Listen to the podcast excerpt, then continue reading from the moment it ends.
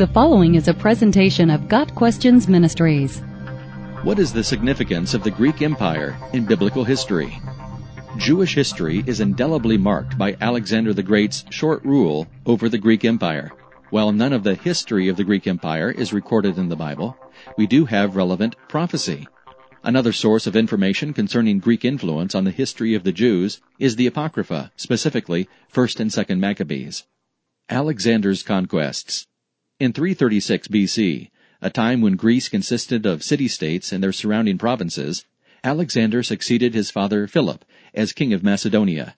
Immortalized as Alexander the Great, he was second to none in the speed with which he conquered new lands. In only 13 years, Alexander defeated Syria and Egypt, brought down the Medo-Persian Empire, and went as far east as India. The Greek kingdom was prophesied by Daniel in chapters 2, 8, and 11 of his book. Daniel chapter 2 tells of the interpretation of Nebuchadnezzar II's dream, which foretold the Babylonian, Medo-Persian, Greek, and Roman empires. Daniel chapter 11 refers specifically to the kingdom of Greece. Alexander, though not named, is called a mighty king who will rule with great power and do as he pleases. Verses 2 and 3. Daniel chapter 8 is even more specific. The prophet has a vision of a ram with two horns, signifying Medo-Persia attacked by a swiftly moving goat with a single large horn.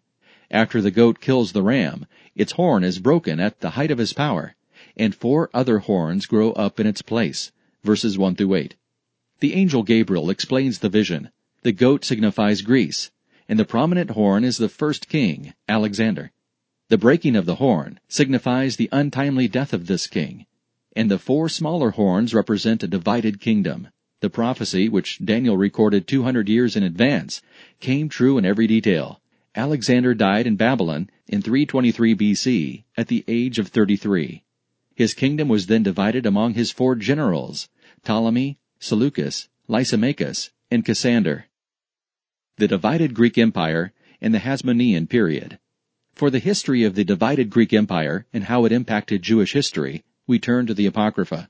Alexander the Great's generals put crowns upon themselves. So did their sons after them many years, and evils were multiplied in the earth. 1 Maccabees 1 verse 9. The Seleucid Empire ended up with control over Palestine and Jerusalem. One of the Seleucid kings was Antiochus IV, who called himself Antiochus Epiphanes. Epiphanes means God manifest. In 167 BC, Antiochus committed an abomination of desolation Specifically, he set up an altar to the Greek god Zeus inside the Jewish temple and sacrificed a pig on it. Antiochus proceeded to require pagan sacrifices in all Jewish villages. In the village of Modin, a Levite named Mattathias, who had five sons, was told to make the sacrifice. Mattathias refused and killed the troops and the villager who volunteered to do the deed. This sparked the Maccabean revolt, led by Mattathias's sons. Israel gained its freedom from the Seleucids for a time and was later recognized as an independent state by the Roman Senate. The years that the Jews were led by Mattathias's descendants are called the Maccabean or Hasmonean period. Hellenism. Perhaps as equally impressive as Alexander's military success was his advancement of Greek culture, called Hellenism. In every city Alexander conquered, he instituted schools to teach Greek philosophy and Koine Greek which became the lingua franca of the known world. Alexander also had a penchant for renaming cities after himself. At least 11 cities are still called Alexandria today. The most famous is Alexandria, Egypt, which, along with Syrian Antioch, was a center of Hellenistic thought.